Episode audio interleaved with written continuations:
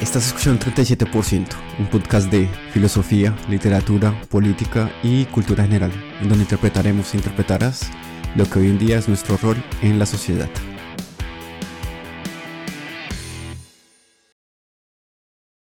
Sean todas y todos bienvenidos a un nuevo episodio de 37%.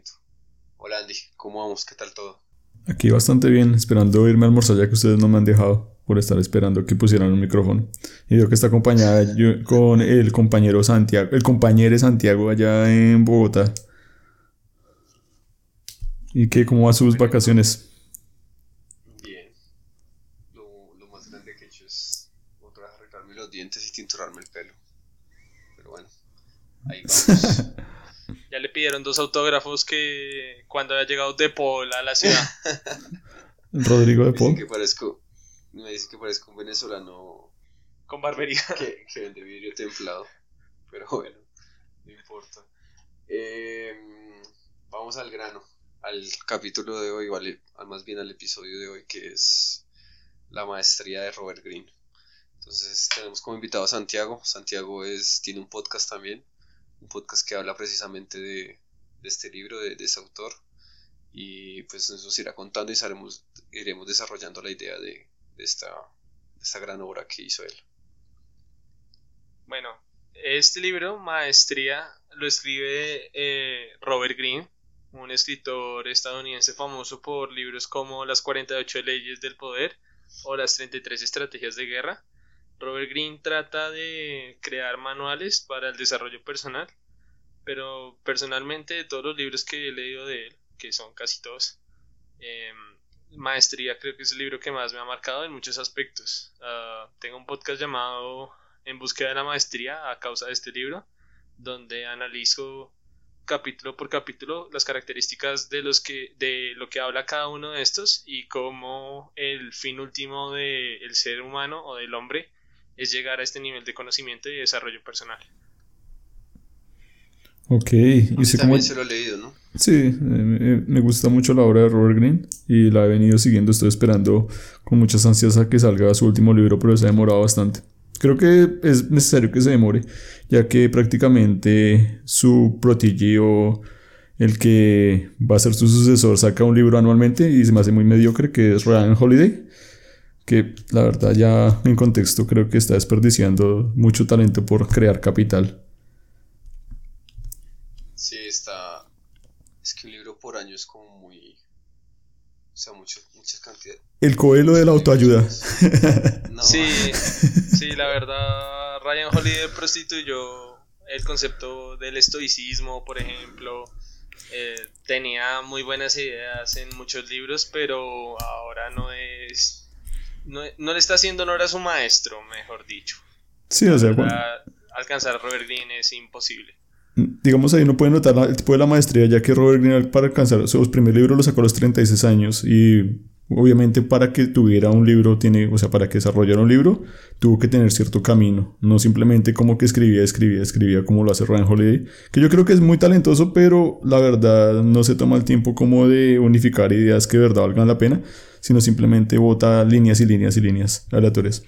Entonces se puede mostrar el primer principio que dice Robert Greene en el libro Maestría, que es un proceso que es largo y merece más que disciplina. Obviamente tiene que tener como algún tipo de entrega y que uno sienta vocación hacia lo que uno quiere pues perfeccionar o llegar a... ¿Cómo se diría? ¿Enmaestrar? ¿Domar? ¿Dominar? Sí. Dominar. No. Volverse maestro. Usted, el, el, proyecto final de maestría es que usted se vuelva un maestro en el campo que elija. Pero maestro no era el burro que lo metía, pero maestro no era el burro que lo metía haciendo sin cogerlo con la mano. este man, sea serio.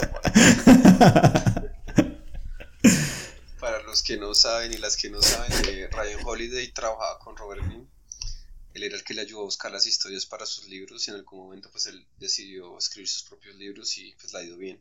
Es autor de libros como El ego ser enemigo y, y varios libros. Estoicismo cotidiano. Del estoicismo.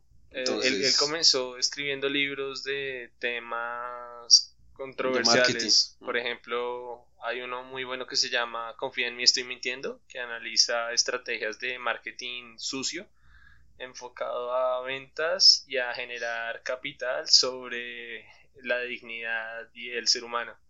Y después de darse cuenta del mal que había generado a causa de esto, él comienza a adentrarse más en el mundo como de la, la, transformación social y un enfoque más agradable hacia el bienestar humano. Y ahí nacen libros como eh, Estoicismo cotidiano o El ego es el enemigo. Sí, lo que pasa es que ya hay, no sé si llamarlo pensador o youtuber, lo que sea, como digo Rosarín, por ejemplo, que dicen que, el estoicismo lo están volviendo como, como una especie de, de, autoayuda. Sí y pues eso no, no ayuda pues, a, que la gente cambie, porque la gente quiere tomar el estoicismo también como, como no tener reacción y como aguantarse la vida que le tocó y ya, o sea, no, tratar de mejorar y pues eso es como que no es la idea. No, y el problema ni siquiera es ese, sino que el estoicismo no es teórico, el estoicismo es práctico, es sobreponerse a situaciones, es adueñarse del contexto histórico, es sobreponer la razón a las emociones. Y las personas ahora somos muy pasionales porque somos ignorantes y la ignorancia desencadena en una explosión de, todas las pasiones y eso complica el desarrollo humano, eso complica que podamos aplicar el estoicismo. No somos para nada racionales por la ignorancia y por lo fácil que nos ha tocado vivir y lo digo más por redes sociales como TikTok, donde la gente se distrae dos horas, tres horas viendo cosas muy básicas en vez de enfocarse realmente en lo que duele, que es lo que facilita construir al ser humano. Sí, es lo que usted dice, es verdad. O sea, yo como lo, desde el punto de vista para llegar, o sea, ya pues adentrándonos al tema de la maestría, una de las bases de la maestría obviamente es tener como una disciplina de perseguir eso que uno quiere a través de la repetición. Más o menos creo que en el libro de nota que uno tiene que tener alrededor de 10.000 de horas de práctica para poder perfeccionar algo. Si son, si son 10.000, no, es que no me acuerdo. El libro, el libro habla sobre que se hizo un estudio y en promedio eran 10.000 horas, pero se habla más desde la concentración. Usted puede volverse un maestro en dos años de algo, pero usted tiene que estar totalmente entregado a eso hasta que su cerebro se adapte totalmente al conocimiento que usted está adquiriendo y basado en ese conocimiento construya más cosas. Pero podemos hablar de eso después. Por ahora podemos hablar más bien de dónde nace el concepto de maestría. ¿El libro tiene cuántos capítulos? El libro tiene seis capítulos. Eh, tenemos el primer capítulo que se llama Descubre tu llamado, tu tarea en la vida. El siguiente se llama Ríndete a la realidad, el aprendizaje ideal. El siguiente se llama Asimila el poder del maestro, la dinámica del mentor. El cuarto, ve a la gente como es, inteligencia social. El quinto, descubre la mente dimensional, la fase creativa activa. Y el último se llama Funde lo intuitivo con lo racional, la maestría. A mí eh, por lo personal el, el, primer capítulo me llamó mucho la atención porque el que dice cómo descubrir la vocación, lo que realmente uno quiere ser. Y es un problema que tienen muchas personas porque a los 15 años los ponen a estudiar algo que les recomendó el papá o que le pagaba a los papás o algo así, todo eso y no sabe realmente lo que le puede gustar y lo que realmente quiere hacer en su vida. Yo, siento que el problema es que nosotros vemos, nosotros no buscamos un llamado, sino que seguimos el camino, seguimos el libreto que nos tienen prescritos. Nuestros papás tratan de hacer lo mejor que pueden con lo que tienen entonces le dicen, mi hijo estudie derecho, mi hijo estudie contaduría, mire cómo le ido a su mamá porque estudió contaduría, mire cómo le ido a su papá porque es ingeniero. Y realmente ellos no están haciendo algo malo, pero nosotros seguimos el libreto y no buscamos ser quien realmente somos, no nos adueñamos de nosotros. Y eso ha generado que ahora tengamos ansiedad porque no tomamos las decisiones por nosotros mismos, sino que delegamos estas decisiones a las personas que nos importan y tenemos una generación totalmente perdida que no sabe qué quiere, no sabe a dónde va, no sabe todas estas cosas. Eso es a lo que se refiere este capítulo. La importancia de buscar ese llamado y encontrar la forma de seguir el camino que queramos, seguir nuestro propio camino aunque nos equivoquemos es el primer paso para construir la maestría. Me, me gustó. se muró para encontrar su camino? No, pues, me gustó lo que dijo Santiago, me gustó lo que dijo Santiago, que los papás trabajaban con lo que tenían, o sea que mis papás quedaron cagados porque no tenían absolutamente nada. No, no, no, pero Claudia, Claudia espera. Yo, yo, yo quería ser actor porno y que mi nombre fuera Back Naked, pero no se pudo dar. No, mientras ahí estoy, estoy diciendo mentiras. Yo tengo una vocación la cual me gustaría algún, en algún momento, pues no, en este momento no, no la tengo tan claro, de ser escritor, pero sí me gustaría tener al menos un solo libro. O sea, tener un libro no me interesaría ni que fuera famoso ni nada, sino escribir algo que estuviera por ahí rondando. Así fuera solo uno. Y ya, eso creo que sería. Santiago ya descubrió su vocación también. Yo siento que sí, porque... Sufrir por las mujeres. Muchas cosas en la vida. Diez mi- diez mil horas, die- diez- diez mil horas aplicadas. Diez mil horas por, aplicadas. por el factor N. Mil horas perfil. Un perfil. No, pero hablando en serio, yo desde los 20 estaba en un proceso de autodescubrimiento y siento que las tocaba afinarla ahí cuando conocí este libro. Y ahorita mismo estoy comenzando una carrera enfocada en aquello que me llama la atención y sobre lo que quiero volverme un maestro. Mm, eh, son decisiones complejas, ha costado lágrimas, sudor y sangre, pero eh, siento que ha valido la pena en muchos aspectos. Es complejo, es complejo adueñarse del destino de uno mismo, pero vale mucho la pena. La satisfacción es irrepetible. Yo creo que, o sea, a mí siempre me gusta especificar para no ofender a los que no tuvieron opción. Porque pues, como dice Santiago, pues tal vez en un entorno privilegiado uno tiene padres que estudiaron o que pueden darle la oportunidad. Pero pues hay muchas personas en Latinoamérica que no tienen la oportunidad de estudiar. O sea, como que en Colombia cada 100 egresados de- del colegio solo 4 van a la universidad, algo así. Eso es muy poco. Pues la gente re- realmente lo que quiere hacer o quiere estudiar y todo esto. Y, pues el llamado o la vocación, como lo dicen, no va solamente pues a ser un, profesional, sino también como a ser un deportista o arte o lo que sea y demás. Pero esto no se puede aplicar siempre, pues porque no todos tienen el talento, no todos tienen el tiempo, los medios, o a algunos les toca trabajar para, para poder realizar estas cosas.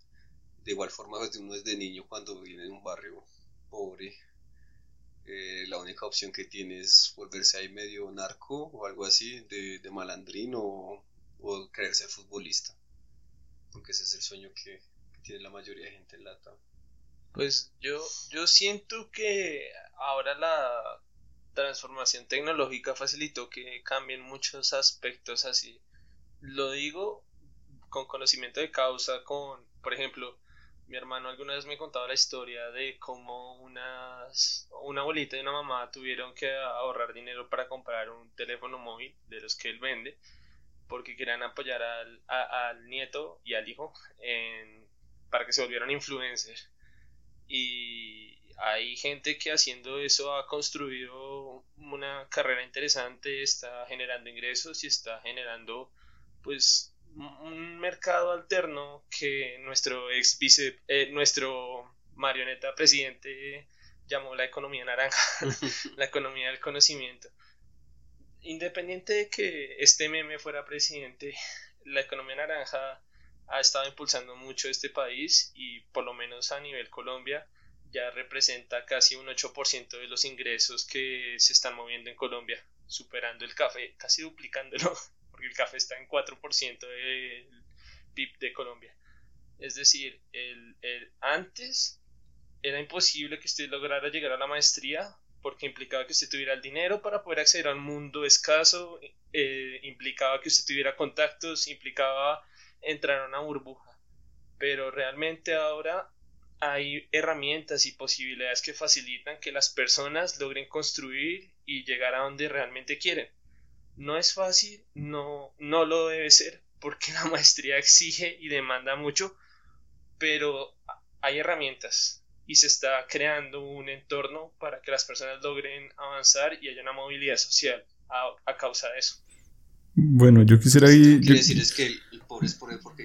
No, yo, estoy, yo, yo, yo, yo, yo, ahí pienso como, o sea, se está, está transformándose la maestría hacia un contexto más hacia lo que sería el capitalismo, que da la opción supuestamente que uno puede obtener lo que quiera a través del trabajo propio, pero eso es falso.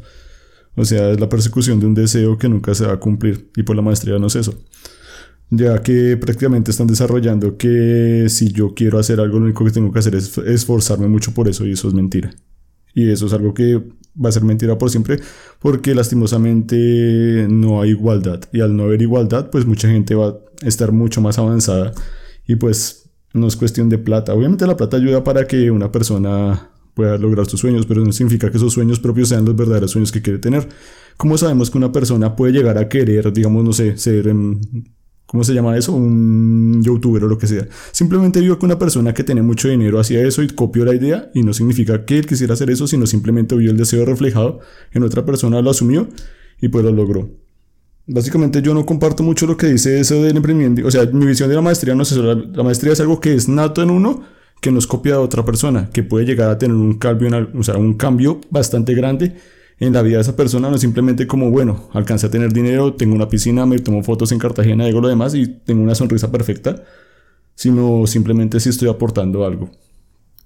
Mm. sí. Entonces, no, ya, ya para terminar. Al, al, al inicio de maestría. Al comienzo de maestría se habla sobre cómo la capacidad social del ser humano facilitó un entorno para que pudiéramos evolucionar y fortalecer como sociedad nuestras capacidades para poder sobreponernos a la naturaleza al punto de crear pues, pequeños pueblos, ¿no? Ellos hablan al inicio que el ser humano es un animal débil, es un animal con carencias musculares, de fortaleza, de herramientas, pero que tiene uno de los cerebros más complejos y útiles de la naturaleza humana, eh, de, la, de, la, naturaleza, perdón, que, que apoyado con el, biotipo del hombre, lo facilitó para poder crear herramientas que construyeran lo que hoy en día hemos creado. Entonces, el inicio de la maestría fue la capacidad del hombre para adaptarse al entorno y con ese entorno construir una em, aldea o una tribu que desencadenara en lo que somos hoy día. Eh, llevamos millones de años de evolución y eso ha sido a causa de la maestría. La maestría es la capacidad del hombre de apoyarse en conocimientos para poder llevar al hombre más allá. Y no hablo solo de capital. Lo que pasa es que él, ve la maestría no, no solo como, como el dominio de algo, sino la unión de muchos factores esto que llevan a algo. O sea, por eso es que toca descubrir realmente lo que uno no sé de dónde viene eso. Pues porque según Jacques Lacan dice que el deseo de uno es el deseo de otro. Entonces que si otra persona desea algo, nosotros empezamos también a desear esa cosa. Y cuando lo empezamos a desear... ¿Qué pasó? Ah, no estabas escuchándose bien. Qué pena, retomo. Entonces cuando empezamos a desear, si ese es el deseo de otro, realmente no sabemos que queremos. Y como decía Andy, eh, la gente ahorita está deseando ser youtuber, futbolista y eso pues porque como que fantasean con esa realidad de que los ven, que todo está perfecto, que tienen el dinero y que tienen la, mejor vida o lo que sea. Y para Robert Greene, mi percepción del libro es llegar a la maestría ni siquiera solo pues como ser famoso o lo que sea y eso no, sino llegar a un dominio que realmente no le guste, que sienta que viene, no sé, desde adentro, desde donde venga, pero que usted lo domine y da el ejemplo de 10.000 horas y dice que también se puede conseguir con 5.000 horas y con un excelente mentor. Y en ese dice que trate usted de buscar el mentor lo más posible, lo más pronto posible y todo eso de alguna forma para que absorba el conocimiento que esta persona tiene y así llegar a ese punto de ser maestro. Sí, eh, llegar al flow. En el, en el segundo capítulo de maestría, que es la dinámica del mentor, lo que Robert Greene comienza hablando es la importancia de no dar pasos ciegos, sino caminar en hombros de gigantes. Cuando usted tiene un profesor o una persona que lo guíe, no va a cometer los errores que esta persona ya cometió. Pero él destaca algo muy importante, ser auténtico.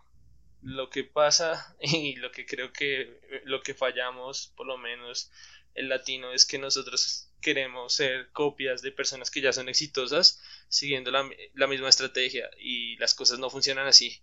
La autenticidad es una de las bases de la maestría. Yo puedo aprender todo de mi maestro, pero tengo que adaptarlo a mí mismo para que la maestría realmente se pueda notar. Ok, ok, ok. ¿Y usted tiene algún mentor? Ah, yo, Chucho. ¿Chucho es un mentor? Yo he tenido mentores, varios mentores.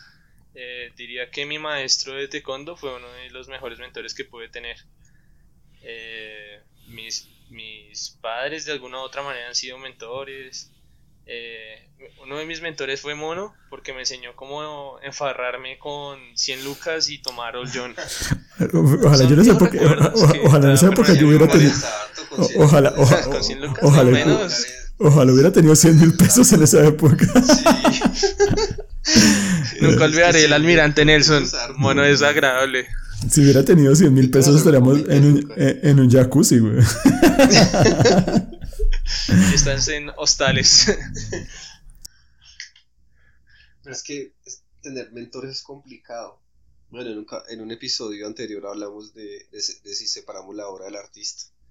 Porque los mentores, cree la gente que tienen que ser 100% morales o tienen que ser 100% pues el mentor en lo que busque y no. O sea, la idea yo creo que es aprender de cualquier persona y practicar la virtud, como dicen los estoicos, de, en cualquier momento y aprender de, de cada persona lo que uno cree que está hasta bien un mal hasta un mal mentor le va a enseñar qué cosas no hacer. Y eso es lo que la gente no entiende. Pero es que alguien no sabe que como que le está haciendo mal. Digamos cuando alguien lee Robert Kiyosaki padre rico padre pobre el man va a decir no si yo me lo leí este fue mi mentor no sé qué y todo eso y yo soy pobre porque realmente no me he esforzado como dicen el sueño americano y todo esto y en realidad en realidad ese mentor es una blacaga que solo es un vendedor de libros y ya y desafortunadamente es uno de los libros que más se ha vendido y de todo esto y, no sé, ¿usted cómo sabe si un mentor no es bueno o no es malo? O sea, ¿en qué momento usted sabría eso, Andy? Eh, la pregunta es ya, o sea, yo, yo veo como que el mentor es como un atajo, no un atajo como de mala manera, sino es una persona que le puede decir como, un ejemplo, un carpintero que está cortando madera, le dice, mire, si usted utiliza esta herramienta, usted puede llegar a hacer ese proceso dos veces más rápido. Eh, básicamente para mí eso es un mentor. Obviamente uno también tiene que aprender que pues no, o sea, nada es gratis en esta vida para que una persona le llegue a enseñar a uno las, las técnicas o las mañas, porque eso también viene de mañas, incluso quién sabe cuánto, cuánto tuvo que estrellarse esa otra persona para aprender eso, para que se le diga en un momento, o sea, como volvemos al mismo, para la madera, cuántos trozos de madera se tiró ese man en su vida para aprender que era más rápido con la otra herramienta, para dársela a otro pelado en un momentico, no es que sea como muy buen negocio en este mundo tan competitivo. Yo veo eso del mentor es, del mentor, un buen mentor es una persona que uno puede hacer como un intercambio con esa persona, obviamente es ya como que le entrega a uno esas capacidades que logró absorber a través de su vida y pues obviamente es como un, yo lo veo como un proceso que es necesario en el ser humano, que lo que hizo esta persona yo lo pueda tomar y lo que él adquirió yo lo pueda utilizar y así no tenga que utilizar tanto tiempo para llegar a algo mayor. Si me hago entender, esa es mi idea de un mentor. Pero es muy difícil encontrar una persona que de verdad pues lo puede llevar en, por ese maestría, En maestría ellos se refieren al mentor o la importancia del mentor más como una forma de ahorrar tiempo. Si recordemos Memento Mori, ¿no? En los estoicos. Tienes un tiempo limitado, tienes infinitas posibilidades, pero no vas a poderlas hacer todas porque tienes X cantidad de años. Aprovecha al máximo eso para poder generar la maestría en el menor tiempo posible y construir y dominar muchas cosas. Por eso es importante un maestro, por la capacidad de ahorrar tiempo, por la capacidad de ahorrar esfuerzos y por la capacidad de ir más allá apalancándote en las cosas que ya tu maestro ha hecho y sabe. Exacto. Ese es el fin último de tener un mentor. Sí, pero o sea, me preguntaba más al otro lado, no va tanto con el libro, sino cómo uno sabe quién es un buen mentor y quién no. Pues para mí toca primero seguir el ejemplo, ver la efectividad si esta persona, no sé, retomando el carpintero, cortó la madera más rápido, compararlo con otras personas y todo esto. Porque digamos es algo que uno que tiene que averiguar y corroborar con otros datos o con otras personas. Si uno sigue la escuela austríaca de, de economía, en la que hablan, del, que hablan del libertarismo y todo esto y que no ayudan a las sociedades y solo sigue esa escuela sin corroborar y sin comprobar los otros métodos económicos que existen, realmente no puede darse cuenta si, si realmente estos mentores son los que uno quiere para su vida o no. Pero bueno, ah, sigamos avanzando. Me gustaría hablar de las de las 10.000, bueno, las 10.000 horas me gusta que cuente eso como horas porque hay gente que, digamos, no sé, para aprender un idioma, para aprender algo, dicen cuánto se demoró, dicen, no, llevo 5 años aprendiendo inglés y no he aprendido nada. Pero esos 5 años solo estudian 2 horas a la semana y ya. Cambio cuando cuentan el trabajo en muchos países, no sé, en Australia, Francia, en Estados Unidos, pagan es como por horas y todo eso porque saben que, que es más fácil contar por horas que, que por días, porque por días no se puede, o meses no se puede gestionar bien pues como un rendimiento de... Y es muy ineficiente, es mm. muy ineficiente un concepto así de horas nalga que se llama a nivel administrativo en trabajo. Es más eficiente designar tareas, imponer tareas, manejar tiempos y hacer que la gente haga las cosas basada en un enfoque diario. Tienes que hacer esto, esto, esto, esto, o y así usted administra mejor su tiempo y coordina mejor su vida. Digamos para alguien que quiera ser escritor, ¿Cuántas? 10.000 horas en que tendría que invertirlas en 10.000 horas en leer o 10.000 horas en escribir, 5.000 en leer, 5.000 en escribir. Yo Dependiendo del mentor. 50, 50. Eh, yo creo que es, eh, para ser buen escritor, yo creo que todos tienen la capacidad de escribir. Otra cosa es que uno puede ver muchos ejemplos. Hay gente que como, es que no quiero sonar rudo, pero el, yo como lo que es mi concepto vertical de literatura es que uno tiene que tener cierta cantidad de sufrimiento en la vida para poder proyectarla. O sea, una persona que haya tenido una vida bastante cómoda no creo que pueda llegar a ser un buen escritor. No digo cómoda. Si uno mira notablemente la mayoría de los escritores que de alguna forma pues tienen como alta relevancia, obviamente hay gente que escribe un libro y fue fantástico, pero los que tienen alta relevancia es porque crecieron en épocas que fueron bastante duras. Digamos, esa Rusia de los 1800 donde aún existía pues esa idea de los siervos y demás, o los escritores que existieron después de la, primera, de la Primera y la Segunda Guerra Mundial fueron bastante notables, o las tragedias griegas y demás. Ya para, no sé, o sea, para, para, que, para ser un buen escritor, obviamente, pues eh, digamos en el libro de Robert Greene hablan mucho de él, o sea, el único escritor que él llega a tocar ahí de verdad es Marcel, Marcel que hizo su libro En busca del tiempo perdido, que fue una obra de toda la vida, prácticamente tiene 4.500 hojas y el man lo escribió hasta que murió. Y cuando uno lee el libro, pues siente de verdad que es una persona que sabe escribir, sabe denotar las cosas, sabe cómo administrar buena información y aparte de eso lo metan en el rollo.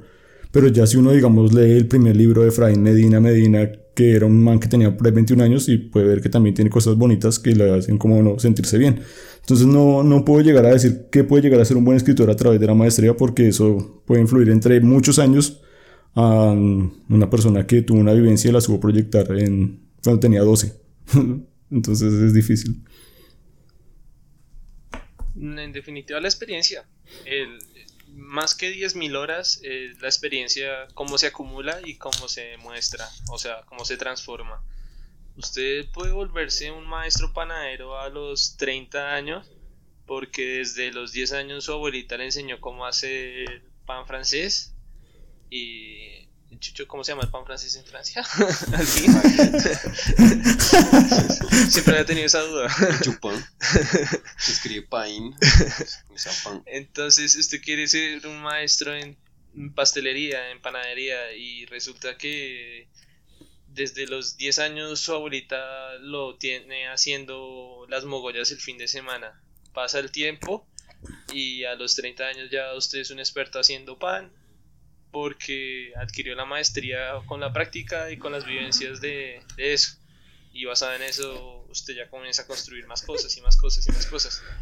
Es, es la experiencia, no necesariamente tiene que ser 10.000 horas es más una constante práctica hasta que el conocimiento tácito, que es ya entender cuál es la profundidad a raspar cuando usted está trabajando con madera, cuál es la profundidad a pintar cuando usted está pintando un cuadro al óleo, o dónde va X palabra cuando está escribiendo, eso es, eso es consecuencia de la experiencia, eso es lo importante, lo que se debe buscar, ese es el principio de la maestría, la capacidad de adueñarse tanto de un tema que usted ya no necesite más para llegar al tope, al epítome del conocimiento. Epítome. No, sí, es, sí ese, ese es el, o sea, el concepto que ustedes es verdad, que uno tenga la cualidad de que el instrumento que tenga en la mano prácticamente sea parte de uno. O sea, eso creo que lo llaman, tiene como un nombre en alemán que significa como... Sí, esa, usted que, usted, usted que estudia alemán. Entonces, e, eso es verdad. Digamos, mucha gente lo puede llegar a tener uno, uno hay mucha gente que lleva trabajando toda su vida en algún tipo de cosa y no se da cuenta que mecánicamente hace cosas que le pueden tomar hasta, o sea, cosas que de verdad pueden llegar a tomar mucha cantidad de tiempo y lo hace mecánicamente, no sé, como simplemente cuando un mecánico se mete bajo un carro y simplemente mirando hacia arriba ya sabe lo que tiene y una persona normal pues no, o algo por el estilo. Un cocinero, cuando está picando algo. Eso lo explica él en el libro, me acordé del ejemplo que él da con una, con una enfermera que dice que la enfermera trabajó como 20 años y vio a una persona y le dice como usted está enfermo de algo, no sé qué es, pero yo ya he visto este caso muchas veces y usted tiene algo. Y, el tipo se ha hecho los exámenes y todo eso y decía, no, pero yo no tengo nada. Y se vuelve a hacer un examen con otro médico y le descubrieron como una enfermedad que tenía. Y la tipa solo lo descubrió con, con verle como una mancha o algo así, eso ya, ya sabía después de, de harto tiempo lo que era. Y eso es algo también que es otro concepto de otro libro que se llama, bueno, es un concepto, no un libro, pero se llama el flow, que es cuando llega una persona que ya ha llegado a la maestría y que todo, como ustedes dicen, lo vuelve automático, o sea, que ya cuando no llega al cuarto, cuando no llega a un cuarto y está apagada la luz, o sea, no piensan que va a llegar al cuarto, abrir la puerta y va a prender la luz, no. O sea, como que eso ya es automático, uno ya sabe que llegó al cuarto y ni siquiera piensa que tiene que prender la luz, o sea, de una vez tiene que prender la luz. O sea, es un ejemplo básico, pero es así, o sea, como que cuando llegan al flow es esa parte que ya ni se dan cuenta que están haciendo esa labor y que ya la tienen interiorizada en el cuerpo, que ya la haces como el ultra instinto también, que se empieza a mover sobre el cuerpo y todo eso y hace parte de lo que es la parte nacional. El, el, el ¿Cómo es? ¿Migate no Goku? ¿Era? el Ultra Instinto en Dragon Ball. Hace referencia a eso. Goku ha hecho tanto tiempo las catas y ha peleado tantas veces que ya no es. Ya, ya no se demora ese segundo golpeando, sino que su cuerpo está tan adaptado que el mismo cuerpo actúa. Y realmente cuando uno practica artes marciales y usted está en una situación de presión, a usted le meten un puño, una patada y usted ya sabe cómo reaccionar, cómo salir, cómo devolver el golpe y todo lo demás porque la maestría de estar haciendo eso todo el tiempo facilita que usted llegue a conocer cómo funciona la cosa. Claro, porque también evitan el, tiempo que va a pensar, o sea, que tiene que ver el ojo, ver el movimiento y llevar ese pensamiento al cerebro y, que el cerebro, el sistema nervioso lo mande el brazo, no, sino que el mismo cuerpo va ya va a reaccionar de una vez, va a eliminar ese paso. Tal cual. Pero bueno, ya para ir terminando el episodio, para no alargarlo tanto, eh, para, y para pues si quieren también escuchar el podcast de Santiago que explica paso a paso cada uno de estos capítulos, cómo pueden llegar a ser, igual el libro es muy, muy, muy recomendado. ¿A ustedes qué les deja la maestría? ¿Qué, este libro que, les inspira o que, pueden decirle a las personas que nos están escuchando sobre este libro? Andy. Pues primeramente me demostró que todos tenemos, o sea, implícitamente todos tenemos la opción de adquirir como algún, podemos llamarlo como un poder mágico un poder superhumano, lo que sea, y que es una, una capacidad humana. Que otra cosa es que no lo descubramos o que lo descubramos tarde o lo que sea, pero eso está en nosotros y pues si lo pudiéramos llevar a que nos diera de comer sería fantástico, aunque pues esa no es la meta de la maestría. Y la idea es un autoconocimiento, es como todo, uno teniendo como la idea de que tiene que conocerse a uno, por qué uno es así y a qué uno puede llegar, es, o sea, uno que puede llegar o llegar a tener un gusto, uno puede encontrar muchas cosas que se le pueden llegar a facilitar y pues eso hace que la vida sea mucho más feliz, o sea, algo que me gusta a mí también este libro es que si uno parece, o sea, si uno se la pasara todo el tiempo en ocio, pues no sería feliz. Eso se nota en este momento. O sea, una persona que se la pasa haciendo múltiples cosas a la vez, pues obviamente está teniendo diferentes experiencias, pero no se va a concentrar en una sola. Y al final del, al final del día va a terminar súper cansado y como que no va a saber qué quiere. Mientras que una persona que se enfoca en una sola cosa y la va desarrollando y va desarrollando, paso por paso va obteniendo diferentes placeres hasta que eso se vuelve a largo plazo pues algo muy beneficioso. Y lo otro es que de verdad descubran, ya no tiene que ver con maestría, sino que descubran de verdad lo que quieren, no sigan los prototipos que ven. Si ven una foto de Instagram que un man en una playa con un cuerpo escultural, con una vieja al lado, posiblemente eso se ve bonito. Y, de Santiago? Sí, eh, eh, se puede ver bonito y como un deseo que uno pudiera llegar a cumplir, pero créame que si usted lo llega a hacer no se va a sentir bien si eso no va en usted, sino simplemente está siguiendo un deseo que le están poniendo para que usted se mate trabajando 12 horas al día y en lugar de estar trabajando en de verdad lo que usted debería y que le gusta, está trabajando por cumplir un sueño que no es suyo. Entonces, es tratar de escapar de eso. Obviamente es bueno trabajar y lo demás para cumplir muchos sueños capitalistas que tenemos nosotros, pero también es bueno tratar de el tiempo que tenemos libre no enfocarlo en vainas que vemos en redes sociales o en televisión o en famosos y demás. Yo debo decir que este fin de semana estuve en una charla muy interesante uh, de Freddy Vega, el cofundador de Platzi, y él hablaba en una parte que uno de los principios para construir una mejor vida es sentir control sobre su vida. Nosotros dejamos al azar y pensamos como que va a llegar un viento mágico y nos va a golpear en la cara y se va a construir un mundo increíble para nosotros porque la vida lo quiere. La vida no es así. La vida solo le da a las personas lo que ellos buscan y entre paréntesis lo que ellos perciben que se merecen, pero por el esfuerzo que ellos construyen. Nosotros como maestros o como personas que buscamos la maestría debemos entender que la maestría es magnífica y es el sentido de la vida. Si queremos adueñarnos y darle un sentido a la vida y querer construir algo maravilloso, buscar la maestría debe ser una base, la maestría es la muestra máxima de la capacidad del ser humano y es algo que nos pone en el epítome de la, de la historia. Independiente de si queremos que nos reconozcan en la historia o no, buscar ese llamado y construir eh, debe ser la principal razón por la que nos levantemos todos los días. Sí, yo concuerdo con los dos puntos que, que dicen ellos. Me gustaría siempre, casi siempre repito lo mismo, pero hay cosas que dependen de nosotros y otras que no.